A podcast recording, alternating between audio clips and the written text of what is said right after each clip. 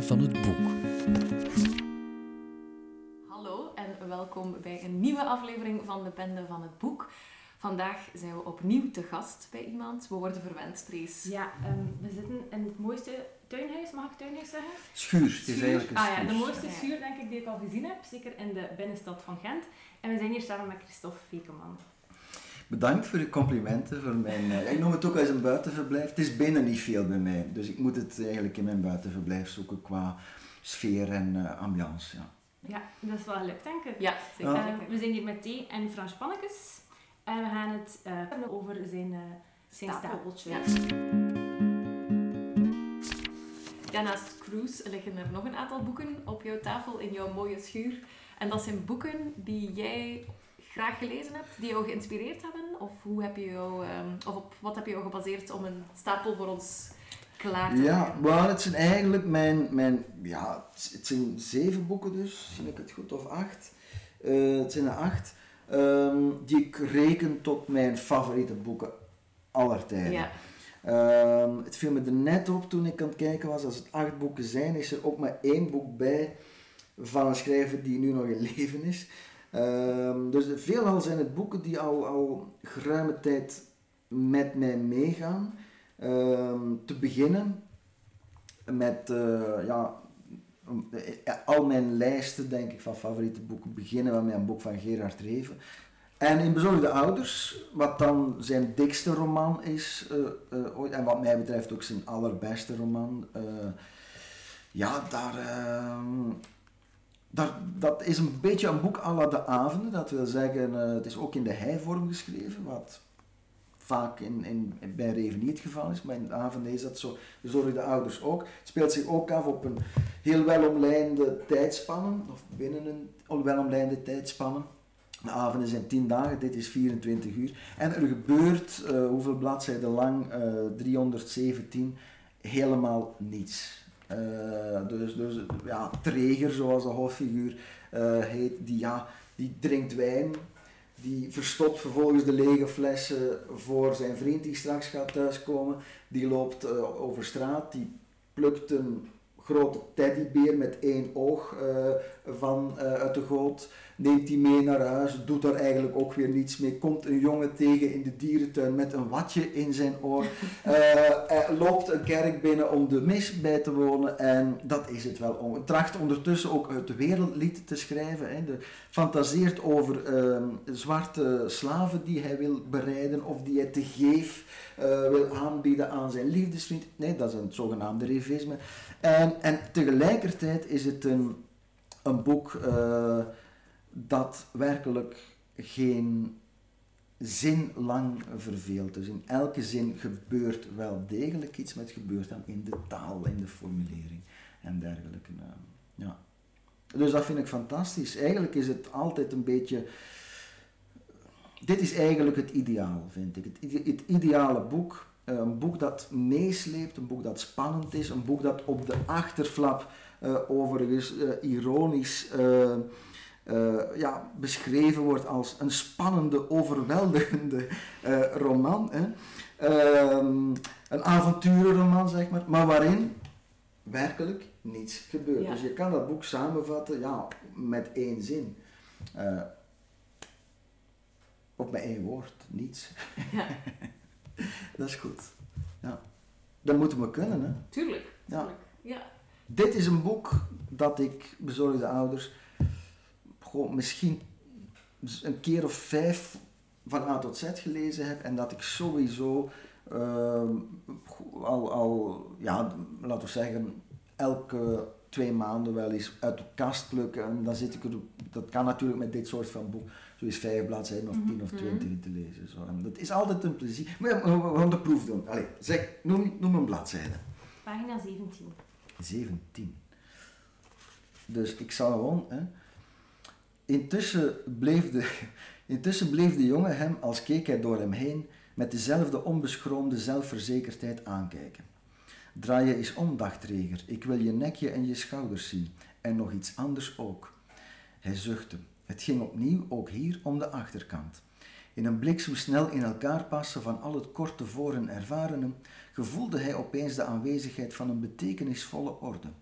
was deze jongen bij de boom niet precies dezelfde jongen als de jongen binnen, in de woning, achter de etalage, die zich nu buiten manifesteerde en, omdat hij zich daarnet voor hem had bevonden, nu achter hem was verschenen en die, omwille van de zuiverheid van het contrast, een kleurling was, omdat zijn evenbeeld binnen een blanke jongen was. Maar waar was de werkelijkheid? En wat was nu de echte achterkant? Ik maak het weer veel te moeilijk, dacht Reger. Jouw donkere heuveltjes natuurlijk.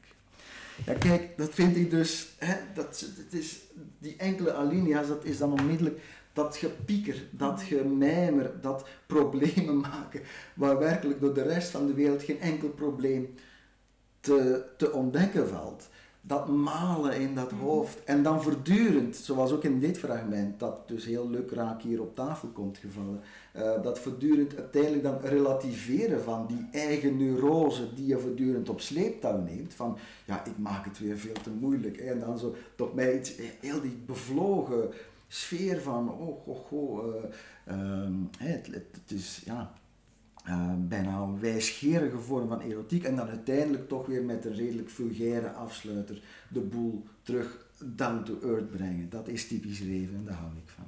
Jouw boeken zien er allemaal nog heel netjes uit, zeker als je zegt dat je die zo vaak vastneemt. Um, ik zie dat je ook geen um, hoekjes, geen hoekjes ja. omplooit of zo, of aanduidt. Dus het is echt altijd op goed geluk dat je hem eventjes openslaat dan. Ja, het is natuurlijk, dat is het voordeel van een pocket, hè. dus dat, dat verslijt niet. Hè. Dus die, uh, de, ja, hier heb ik het dus, dat is nu toevallig. Maar um, nee, inderdaad, uh, het is inderdaad ook, ja. Het voordeel aan een pocket is dat het, uh, de rug kraakt niet. Hè. En het laat dus ook inderdaad geen, geen sporen na. Dus, ja. dus jij gaat nooit iets onderlijnen of aanduiden? Nee, nee, nee. dat doe ik nooit.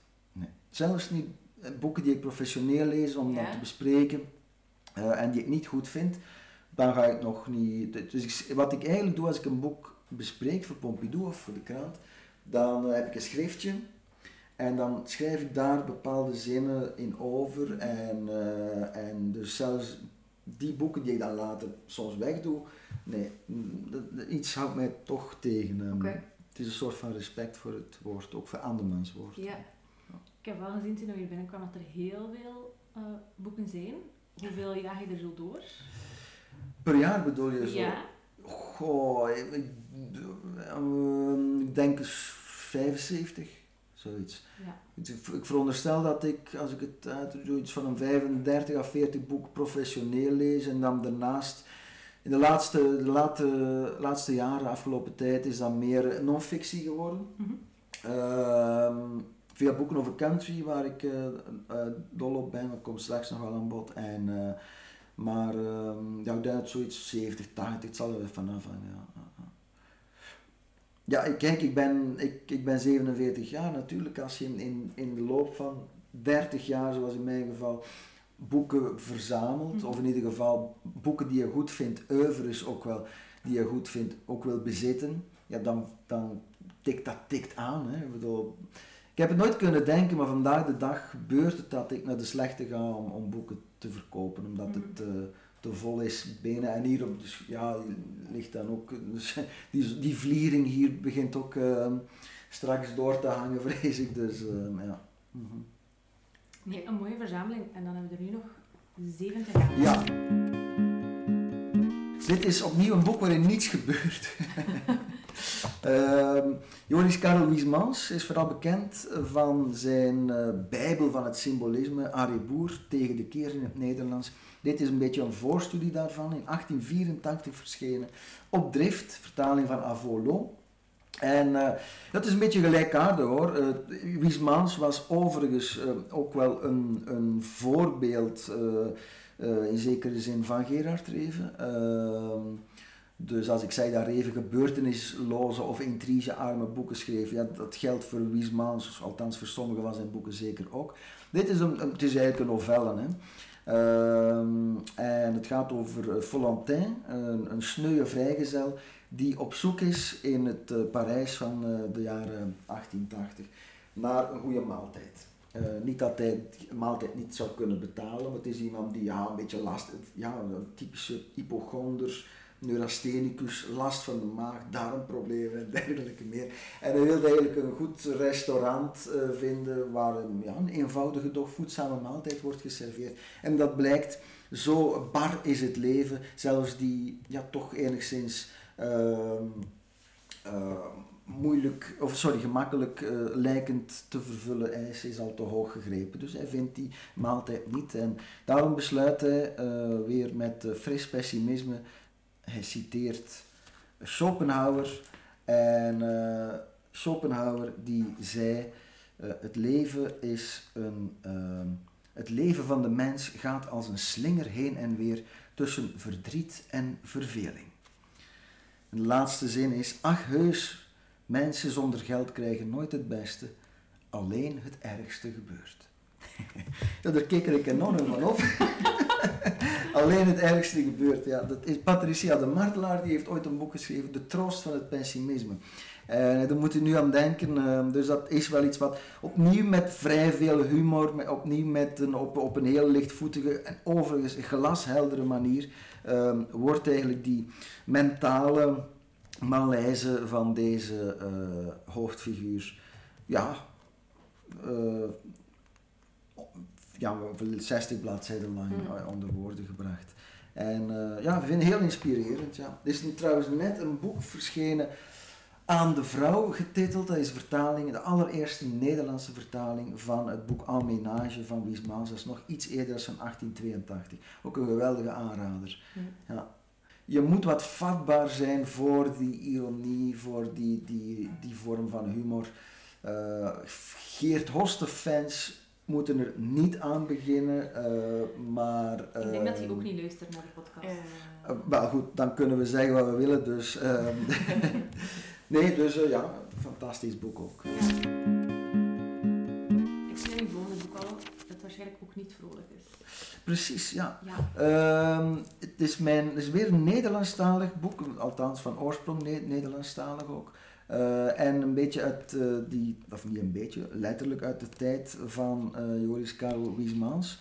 Dit is Marcellus Emans. Ehm, uit 1895 zal dit boek stammen. Ehm, en Marcellus Emans is het is heel raar. Nagelaten bekentenis, dat is het bekendste boek. Het is een enorme klassieker in de Nederlandse literatuur. En tegelijkertijd ondervind ik keer op keer dat het ook nog altijd een soort, of opnieuw een soort van geheimtip is. Want mhm. weinig mensen hebben van Marcellus Emans gehoord. Um, een nagelaten bekentenis is uh, een boek dat als volgt begint. Um, mijn vrouw is dood en al begraven. En, en um, wat blijkt al gauw ook op die eerste bladzijde, dat de ik-figuur haar om het leven heeft gebracht door middel van het aloude arsenicum. Uh, en um, hij gaat na in deze vrij lijvige uh, roman hoe hij eigenlijk tot dat om het leven brengen is gekomen. En dat doet hij op een manier die, als je nu praat over psychologie, um, ja, dit is een soort van zelfanalyse. Niet wars overigens van zelfmedelijden en dergelijke, maar tegelijkertijd ook van een, een zelfanalyse die van een scherpte is, dat het werkelijk ja, onthutsend is. En hoe ver je natuurlijk ook je bevindt van het bed van deze uh, hoofdfiguur Willem Termeer. Uh, toch onwillekeurig ga je van alles van jezelf in hem herkennen op een heel confronterende manier. Dus het is geen pretje. Je kijkt in een spiegel die bijzonder, een bijzonder onfraai beeld uh, te bieden heeft.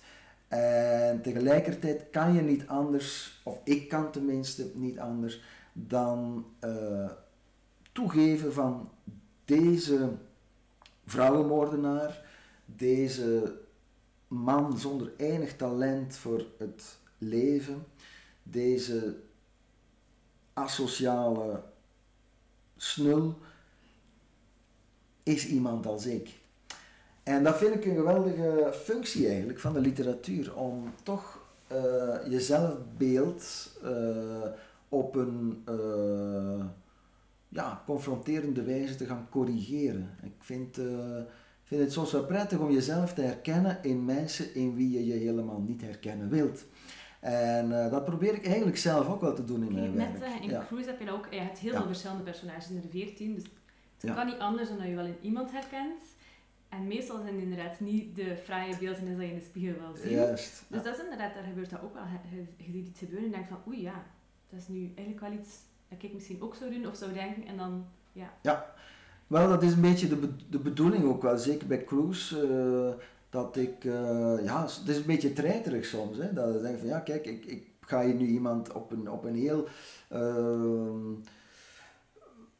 ja, op een heel negatieve manier gaan, gaan afschilderen, een heel negatief en, en verwerpelijk zelfs personage gaan creëren, dat toch herkenbaar is voor de lezer. En er zijn veel lezers overigens die daar moeite mee hebben, die dat eigenlijk al een goede reden vinden uh, om het boek uh, in de papiermand te kelen. En zeggen, ja, niet met mij, daar heb ik natuurlijk alle begrip voor. Uh, het is uiteindelijk toch een soort van ja, mentale aanranding, zou je kunnen zeggen. Van, kijk, ja, ja, etje homo. Hè, dus. Dit is één boek, um, zullen, die zal ik, dat zal ik er onmiddellijk bij nemen. Dat um, levensbevestigend is. Dat is dan ook geen roman, maar uh, een boek, Hellfire heet het. Ja, dat is natuurlijk tegelijkertijd. Nick Tasjes, uh, die is onlangs overleden. Dat is, was eigenlijk een, een, ja, een rockjournalist. Uh, heeft ook wel romans geschreven, hoor. maar dit is zijn tweede boek. Uh, is verschenen begin jaren 80. En het is het levensverhaal van Jerry Lee Lewis. En Jerry Lee Lewis uh, is een is ja, wellicht mijn allergrootste idool in die zin dat uh, ik voor niemand zoveel bewondering heb als voor Jerry Lewis. En die bewondering voor Jerry Lewis zal, wat mij betreft, eigenlijk wel uh, eruit bestaan dat hij, uh, en zo hoort het natuurlijk voor mensen die je bewondert, dat hij eigenlijk iemand is die helemaal niet op mij lijkt, maar op wie ik wel zou willen lijken. dat wil zeggen, iemand die eigenlijk, ja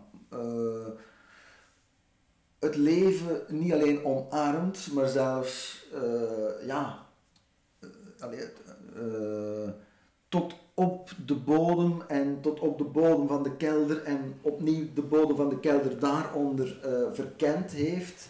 En, en echt alle ja, met, een, met, een, met een onverwoestbare kracht dat leven heeft aangevallen. Hij leeft nog altijd nu, maar op zijn 83ste zie je ook wel dat hij geleefd heeft. Hè. Dus het is wel een aflopende zaak. Hij heeft zijn laatste plaat binnenkort uitbrengen, uitbrengen een gospelalbum, om op de valreep toch nog in het reinen te komen met de Heer, want ja, je weet het nooit.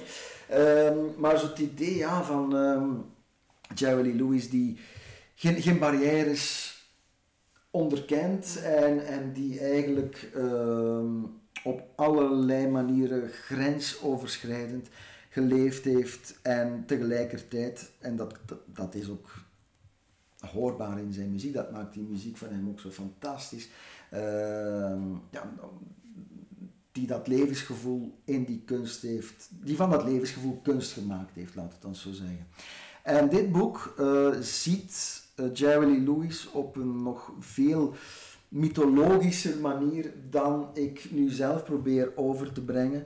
Ehm, dit is een boek dat ehm, geschreven is in een bijna oud-testamentische taal en dat uh, Jerry Lewis ook eerder dan als het onderwerp van een biografie gaat behandelen als een bijna bijbels personage.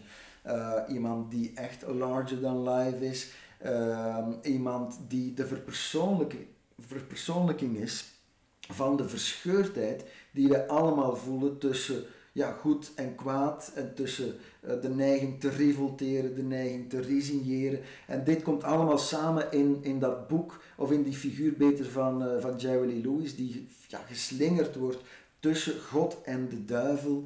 Uh, en die zijn leven lang eigenlijk uh, ja, ehm, zich heeft bewogen op dat heel kronkelige pad tussen, ja, tussen de kerk en de kroeg, zeg maar. En dat is iets wat mijzelf eh, bijzonder aanspreekt, ook letterlijk overigens ook wel. Mijn ene grootvader uh, had een kroeg, de visserskroeg, en mijn andere grootvader was de koster van het dorp. Dus je begrijpt dat in mijn bloedbaan diezelfde sentimenten uh, en, en diezelfde ja, aantrekkingskrachten een, rol spelen. Maar dit is op, opnieuw wel zo'n boek. Hier word ik, als ik, ja, hier word ik eigenlijk wel uh, bijzonder levenslustig van. Dus dat is dan toch wel iets wat een heel positief. Uh, maar ja, levenslustig, daarmee bedoel ik dan dat ik als ik dit boek lees geweldig veel whisky wil drinken, drugs wil nemen, pillen wil slikken, sigaren wil roken, uh, overspel plegen, auto's in de prak rijden en zo verder. Dus dat bedoel ik met levenslust. Dus ik vind levenslust soms ook wel een overroepen gevoel. Ik zal nog een stukje voorlezen misschien, want ik vind een, een boek dat, dat weet je, dat, dat kan je wel over lullen, zo, zo lang en zoveel je wil. Maar je weet eigenlijk pas uh, wat boek het is wanneer je daar een, een, paar zinnen van te lezen of te beluisteren krijgt. Kijk, zo wordt er hier geschreven in, in deze quasi-biografie. De drank en pillen stookten het helle vuur in hem op en deden hem losbarsten in ijselijke klanksalvo's. Soms trok hij zich terug in zijn schaduw en broedde op zaken van allerlei aard, afgrijselijke, onuitsprekelijke en nog ergere. Soms waarde hij tierend rond in hemeltergende almacht, bevelen uitdelend aan degene om hem heen, als Belial aan zijn gunstelingen. Hij was de killer en hij was daartoe gedoemd zolang de mens om de tweestrijd tussen goed en kwaad in zielepijn kon verkeren. Hij zette zich neer in de kleedkamers van ontelbare, bedompte nachtclubs en wist dat. En dan slikte hij nog meer pillen en spoelde ze weg met drie vingers meer whisky en wist het nog beter. Hij liep als een man naar het podium met zijn Churchill sigaar in een hand en zijn waterglas met whisky in de andere en beukte op de piano en zong zijn zondige liederen en hij verlokte hen die voor hem stonden, stervelingen, niet als hij vanaf de vrouwen schoot voor de ondergang gemaakt. Hij verlokte hen om even samen met hem op de rand van de hel te komen staan.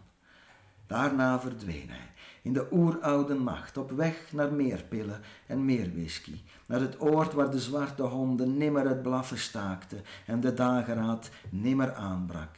Daar ging hij je zei daarnet al dat je steeds meer non-fictie leest. Ja. En heb je toevallig nog een non-fictieboek bij? Of? Nee, ik heb, um, ik heb geen non-fictieboek meer bij. Uh, enfin, eigenlijk ligt er hier want ik ben er nu eh, aan ah, onze, onze microfoon staat erop.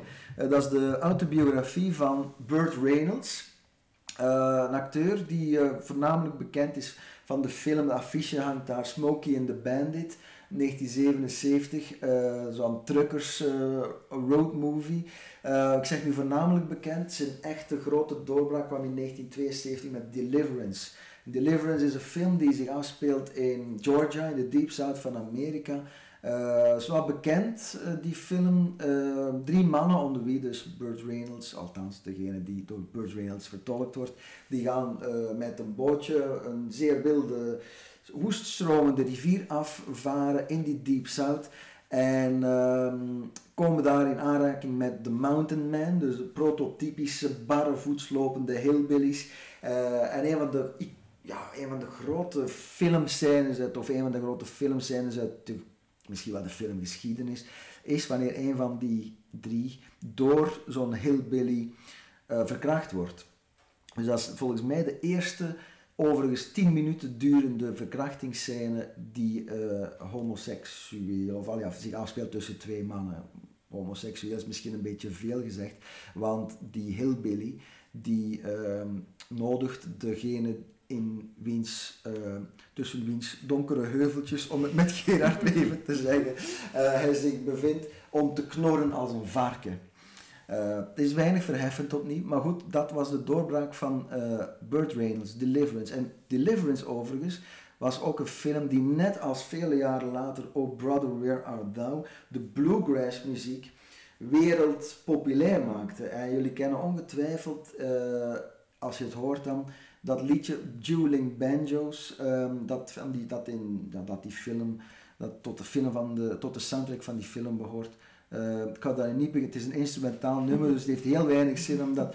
Maar het. Nee, dat kan niet doen. Maar uh, dus we moeten, met de, je moet maar laten horen als je. dueling banjos, Deliverance, en dat gaat onmiddellijk op YouTube dat te vinden, vinden okay. krijgen. Ja. Dat zullen we zeker ja, ja, ja.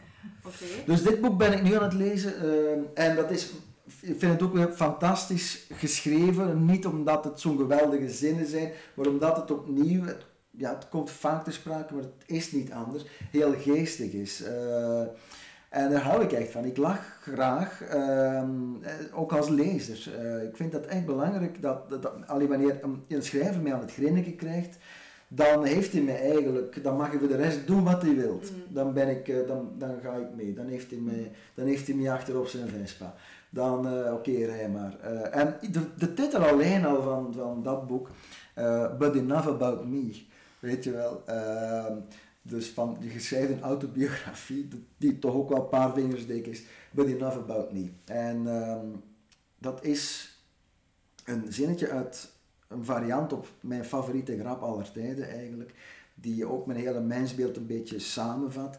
Namelijk, uh, iemand zit, tegen, uh, zit aan de tocht te, te vertellen, kwartieren lang over zichzelf, ongeveer zoals ik nu bezig ben. En, uh, en ik dit en ik dat en ik toen en ik, ja, en op een bepaald moment ja maar goed, genoeg nu over mij. Hoe vind jij dat ik eruit zie? en ja, voilà, dat uh, ben enough about me. We gaan het toch nog blijven hebben over uw favoriete boeken.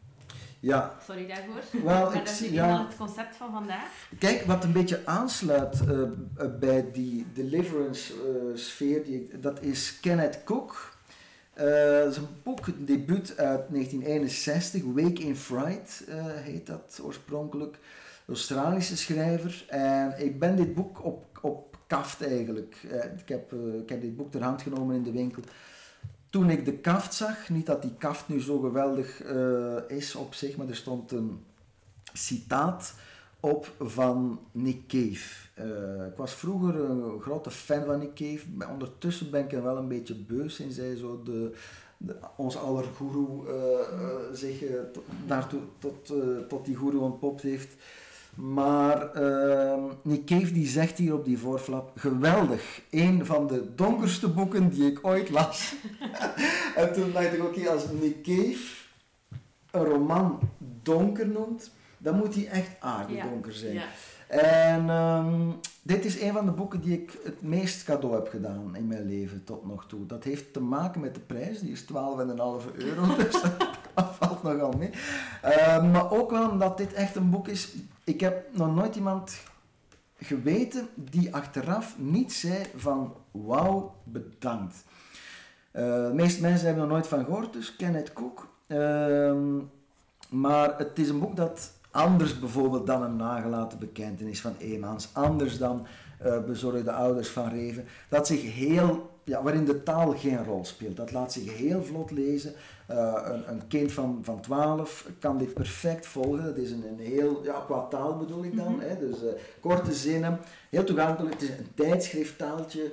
Uh, en, ehm, maar dat staat allemaal, ja. Het is zelfs een schrijver die niet terugschrikt voor toch een beetje goedkope effecten als uh, wanneer er een ontploffing plaatsvindt of, of de ene auto botst tegen de andere aan, die dan zo in drukletters boing gaat, zoals in, in streepverhalen, weet je wel. Dus het is niet wat je noemt echt uh, your average grote literatuur, maar het is inderdaad bijzonder donker en het is ongelooflijk schrijnend. Er zitten scènes in uh, die er komt bijvoorbeeld een, een scène in die, die uh, een, een kangeroejacht uh, behelst. En die kan, op die kangeroes wordt voor alle duidelijkheid, meer ga ik er niet over zeggen, niet uh, alleen gejaagd met vuurwapens, maar ook met messen en speren.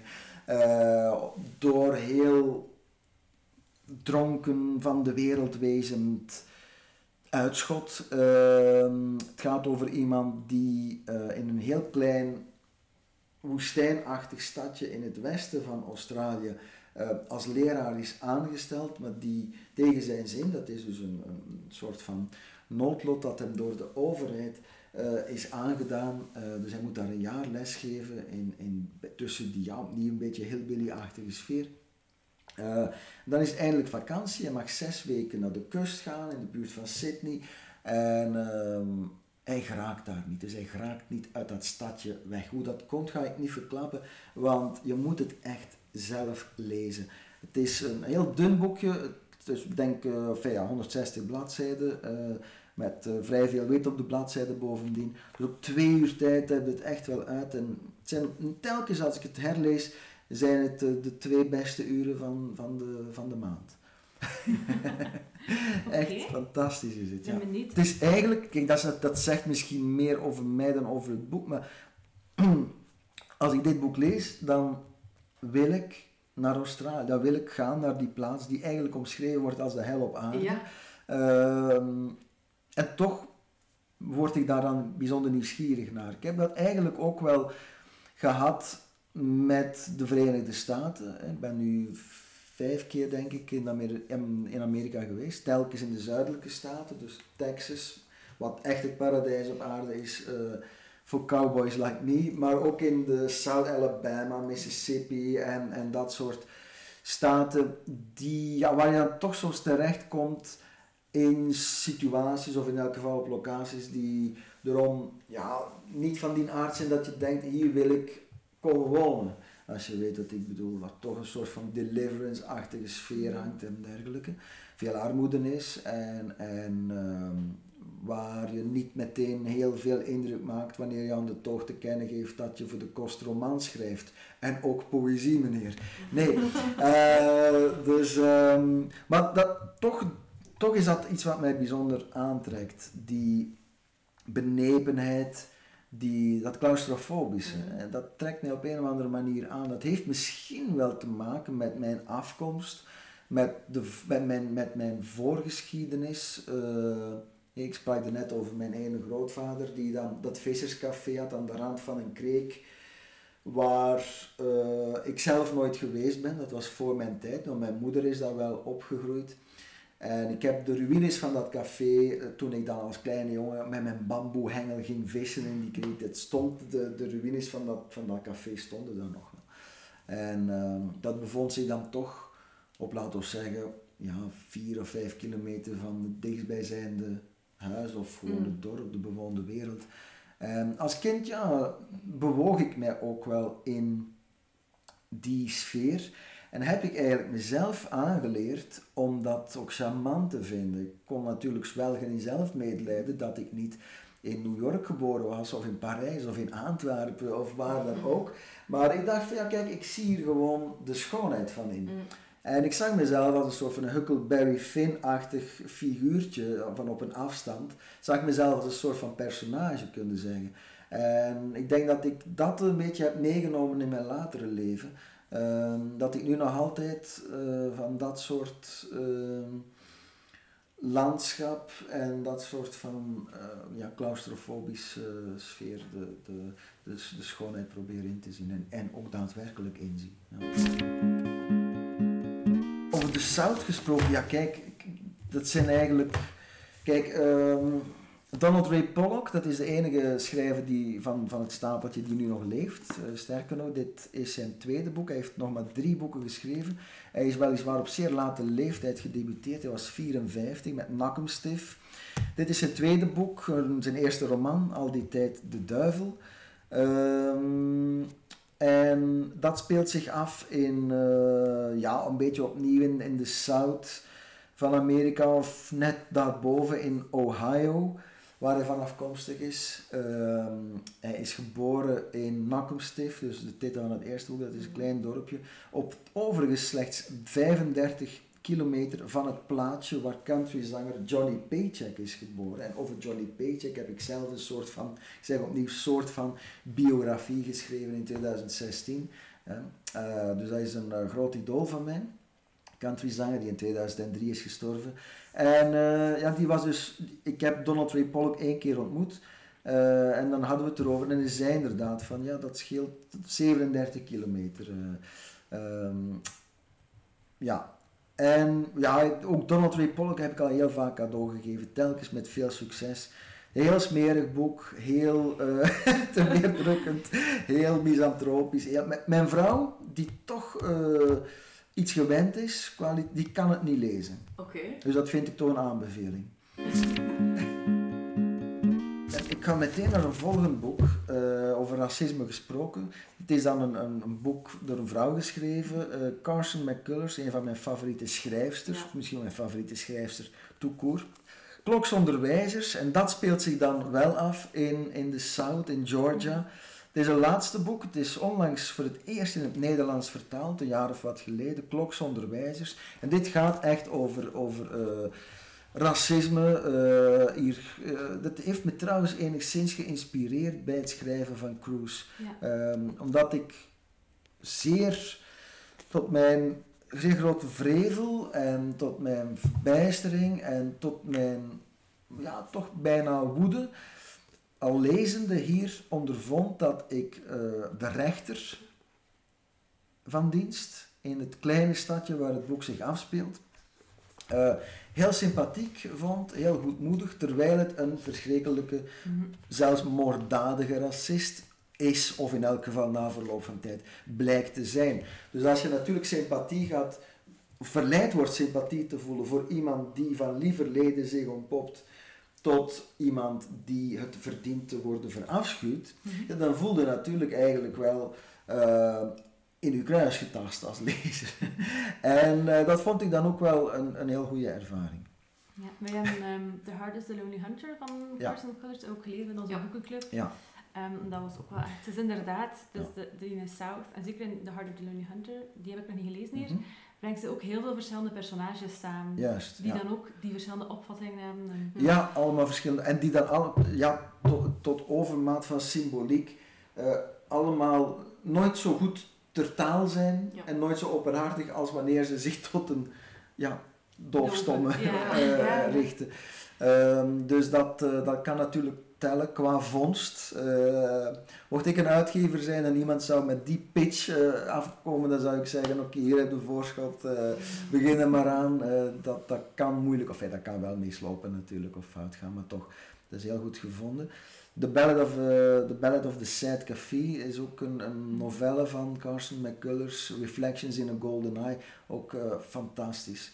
Ehm, dus ik heb dit boek van haar genomen omdat het het laatste is wat ik tot nog toe, enfin ja, nee, dat was het enige dat ik nog moest lezen qua romans in elk geval. Na dit, uh, na lectuur van deze roman Kloksonderwijzers heb ik uh, mij ook het volledige werk aangeschaft in het Engels van Carson McCullers. Uh, omdat ik het allemaal wilde hebben, mm. ook de essays, ook de korte verhalen, ook de schaarse poëzie. Uh, ook de uh, onvoltooide autobiografie en dergelijke. Het was een verschrikkelijk uh, mens naar het schijnt. Ook dat spreekt mij weer aan. Gore Vidal, eh, als ik dat juist uitspreek, uh, dat is een Amerikaanse schrijfster, die zei van één minuut, bij Carson, één minuut in het gezelschap van Carson McCullers is erger dan een uur onverdoofd bij de tandarts. uh, maar dat kan mijn appreciatie niet in de weg staan, integendeel, het versterkt het eigenlijk alleen maar. Dus... Uh, daar hou ik ook wel van, van dat soort ja, literaire anekdotiek. Uh, het is ook iemand die zo als een, als een tirelier, Carson McCullers, die zich in die rolstoel van haar beroerte naar beroerte, ja, uh, zich eigenlijk echt letterlijk uh, de kuil heeft ingedronken. Ja. ja, dat is allemaal tragisch, dames. Uh, nog iemand die heel veel dronk, dat is het laatste boek van de stapel, uh, dat was Richard Yates. Uh, Richard Yates is een Amerikaanse schrijver die in 1961 gedebuteerd is met Revolutionary Road, ook een fantastische film van gemaakt met Leonardo DiCaprio en uh, Kate Winslet. Sam Mendes heeft die geregisseerd. Ik heb dat boek in der tijd, toen het in Nederlandse vertaling uitkwam. Het is het allereerste boek dat ik van mijn toenmalige vriendin, huidige echtgenote, heb gekregen. Ehm, niet omdat zij het had gelezen, maar omdat wij samen in de boekhandel stonden en ik dat boek ter hand nam. Dat had zo'n beetje jaren 50-achtige buitenwijk uh, sfeer uh, vattende foto. Ehm, En ik was, was gewoon door die flappen enigszins aangesproken en ik draai het om en Richard Yates werd vergeleken met zijn voorbeelden Scott Fitzgerald en Ernest Hemingway. Dus dat bracht hem bij mij ook toch wel op een goed blaadje. Dat is goede reclame. Uh, dat is goede reclames is dat. En uh, ja, zeg mij wie uw idolen zijn en het vertelt natuurlijk veel mm. over iemand. En um, dus ja, mijn, uh, wij waren nog niet lang samen, toen kreeg ik dat boek van haar cadeau. En ik las het en ik wist van ja, dit is een van mijn favoriete romans aller mm. tijden. Dat is het nog altijd. Ik heb niet Revolutionary Road uh, bij voor, voor, voor, deze gelegenheid, maar wel Paasparade. Eastern Parade, eigenlijk even goed als Revolutionary Road. Uh, ik heb allee, alle romans zijn overigens echt meesterlijk. Ik heb de eer gehad om de allerlaatste roman van Yates die in het Nederlands vertaald is geweest, uh, niet zo heel lang geleden, om daarvoor een voorwoord te mogen schrijven. Uh, was ik heel erg blij mee, want ik heb ook alle voorafgaande vertalingen van Yates uh, besproken. Uh, minstens één keer, altijd voor de morgen ook. Ook de film heb ik besproken. Dus ik ben echt dol op dit werk. Ik ben heel blij dat het toch een tijd lang een hype geweest is. Revolutionary Road, laten we zeggen een jaar of twintig geleden, was dat een boek dat min of meer kon worden vergeleken met wat later met Stoner van John Williams is gebeurd. Namelijk een vergeten schrijver, toch een beetje die wereldwijd herontdekt wordt die wereldwijd ook vertaald gaat worden. Dat was allemaal niet het geval met dat werk van Yates. En ja, al die romans van hem zijn dus nu in het Nederlands uh, verkrijgbaar. Paasparade, waarom heb ik dit boek dan nu toch gekozen? Omdat het een boek is met twee vrouwelijke hoofdpersonages. En dat geschreven wordt vanuit het standpunt van een van die vrouwen. Uh, ik zal om de toon toch verder te zetten. De eerste de eerste zin voorlezen. Geen van beide zusjes Grimes zou in het leven gelukkig worden. uh, het, is, het is prettig om te merken dat mensen het soms uh, nog erger aan toe zijn dan jezelf.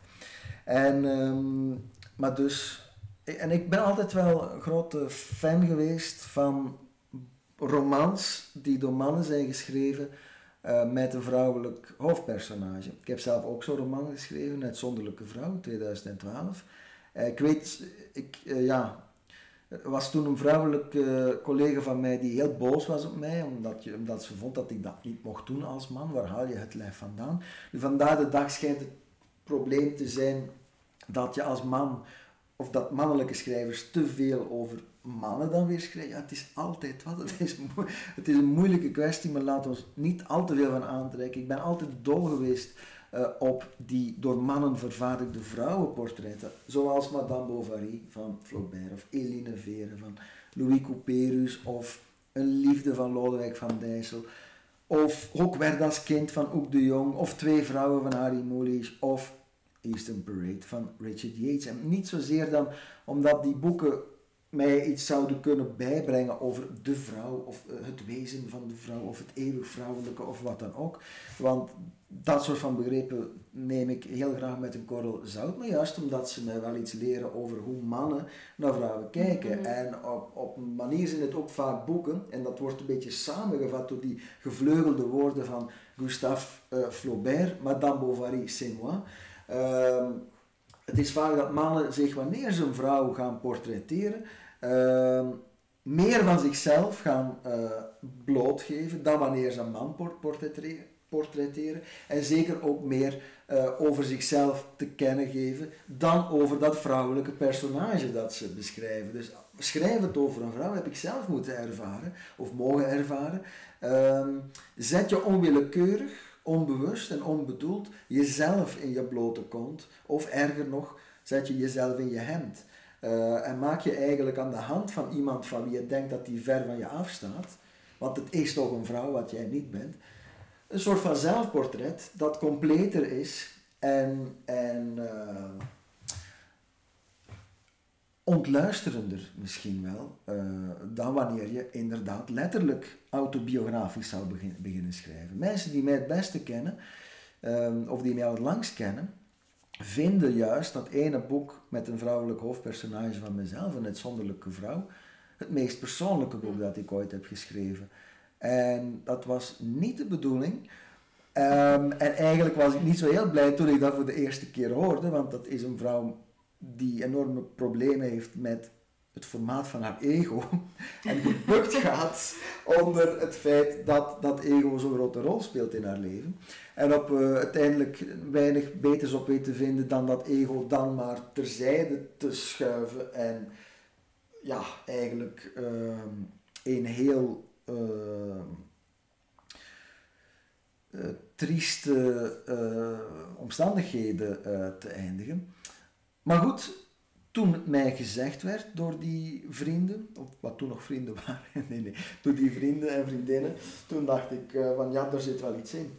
En toen besefte ik ook dat precies dat boeken als Paasparade en Madame Bovary uh, uiteindelijk zo interessant maken voor mij. Uh, ja. Dus voilà. Oké, mooi. Er een paar klassiekers in, een aantal dat we niet kennen. Ja. Dat is een mooie compilatie. Ja, zeker, zeker. Ja, het is, ja de, de rode draad is inderdaad, lijkt verdomd sterk op een ragfijn wurgkoortje, uh, als je het zo bekijkt. Uh, maar ik zeg nog eens, al die somberte, zolang dat wordt verpakt in, op een lichtvoetige wijze en in een stijl die toch weer uh, de somberte boven zichzelf gaat uittillen, dan krijg je een tragicomische uh, situatie. En de tragicomedie, dat is eigenlijk waar ik op zoek ben in de, waar ik op zoek naar ben in de literatuur. Uh, en eigenlijk ook in mijn leven. Als ik het leven toch min of meer uh, na valavond ervaar of beschouw als iets wat daarom niet voortdurend tragisch is, maar wat in elk geval, daar kunnen wij het over eens zijn, niet goed zal aflopen, wat toch een beetje een schaduw werpt op het geluk, uh, dan voel ik de noodzaak, voel ik de behoefte om daar de ironie en als het even kan zelfs de schaterlach tegenover te plaatsen. Die combinatie zoek ik ook in de literatuur. En ik denk dat die combinatie in, in al deze boeken, die acht boeken, op telkens een andere wijze wel uh, te vinden is. Ja, duistere verhalen, maar met een glimlach. Klopt, ja. En, en niet, niet dat sikkeneurige en niet dat klaagzuchtige. En niet dat, dat hele uh, uh, opstandige van, oh moet je weten wat ik allemaal meegemaakt en het is niet eerlijk en ik ben een slachtoffer en, en, en ik moet mij, weet je wel, hè, dat, dat, daar hou ik niet van. Ik, ik hou van, uh, ik hou van de tegenaanval. En die tegenaanval, daarin zal wellicht het voornaamste wapen de humor zijn. -hmm. Oké, okay, mooi. Um, dan sluiten we graag klassiek af met de vraag, Christophe, welk boek je nu aan het lezen bent? Misschien naast de autobiografie was het? Ja, de autobiografie van Burt Reynolds. Ja, ben ik nog twee andere boeken bezig. Het ene is van Edgar Keret, een Israëlische schrijver. Dat ben ik aan het lezen voor uh, Pompidou. Heel goed boek, Mijn konijn van vaders kant, een verhalenbundel. En daarnaast uh, lees ik ook een bloemlezing van de uh, drankverhalen van de onlangs uh, ja, schielijk en helaas overleden Jules Deelder. Hart Gin uh, heet die bundel. En dat, ja, ik ken al die verhalen natuurlijk. Want ik ben een grote fan van Deelder altijd geweest. Maar um, het is fijn om, om ja, ook naar aanleiding van dat overlijden, mm. daar toch nog een beetje in te grasduinen op onbewaakte momenten. Ja, oké. Okay. Trace, wat ben jij aan het lezen? Uh, tot vanmorgen was ik Cruise van Christophe Wekeman ja. aan het lezen. En nu ga ik verder lezen in We Are The Weather van Jonathan Safran Foer. Mm -hmm. Die lezen we met de werkboekenclub. Oké. Okay. Ja. Ja. Oké, okay, dat zal ik ook zelf nog ja, zeggen. Graag, ja, ja, ja. het lezen ben. Uh, misschien een boek voor u, Christophe, maar wel, het is totaal geen duister verhaal, maar ik had er zo wel een beetje nood aan. Het is een dat heel veel mensen aan het lezen zijn. En dat is De meeste mensen deugen van Rutger Bregman. Ah, ja. En ik ben meestal niet zo... Ik denk wel een beetje dezelfde stijl graag lezen, maar ik heb nu gisteren in één ruk zo bijna 100 pagina's gelezen. Het leest als een trein, heel vlot, grote bladspiegel enzovoort. Um, en het begint vanuit de insteek van... Um, Tweede Wereldoorlog, Duitsland bombardeert Londen. Uh, met het idee van we gaan de moraal van de burgers onderuit halen. Maar eigenlijk is het omgekeerde gebeurd omdat de burgers elkaar zijn beginnen helpen. Allee, dat er een soort... Dat die moraal totaal niet is gebroken. En wat was de reactie van Groot-Brittannië? We gaan Duitsland bombarderen. Terwijl ze wel door hadden van oei, dat heeft hier niet gewerkt en dat toch beginnen doen. Dus voorlopig is het eigenlijk de schuld van de, van de, de heerschappij, of de zeggen dat? Nee, nee, ah, van de, de machthebbenden of zo, die eigenlijk het slechtste naar boven halen. Ja. Maar ik zit dus nog niet, ik denk niet dat dat de conclusie van het boek zal zijn. Maar ik ben wel, um, ben wel uh, ja, het, het, prikkelt. Het is, een, het is heel vlot geschreven. Ja. Ik denk ook dat die uh, in de audioversie leest Rutger Bregman zelf voor, denk ik. Ah, oké. Dus ik denk dat ik die misschien ga luisteren. Oké. Dat is wel zo makkelijk, hè. In de auto dan? Ja. Dus dat, ik heb zo'n Storytel abonnement. Ja. En dan zitten allemaal in heel veel verhalen die door de auteur zelf voorgelezen worden. En als je dan zo auto rijdt, is dat, mis je dan niet veel van het boek of van het verkeer? Ja, ik luister meestal wel non-fictie in de auto. Dus dan, okay, als je iets mist, is het zo niet spannend of zo. dan is het gewoon essentiële feitelijke informatie. Ja, ja. ja. en daar hechten wij niet aan. Daar hechten wij minder belang aan, inderdaad. Um, en dan, uh, Christophe, merci dat we hier uh, in uw mooie schuur ja, mochten komen. Ja, het was mij een zeer groot genoegen. Dank voor de frangipannetjes. Ik ga er straks in eten. En ja, het was uh, zeer genoeglijk praten met jullie, dus altijd welkom. Oké, okay, merci. dan bedanken wij nog Jasper, Michiel, Wes en Joffra voor alle techniek achter de schermen. En dan is het de volgende keer. Voilà. Dag.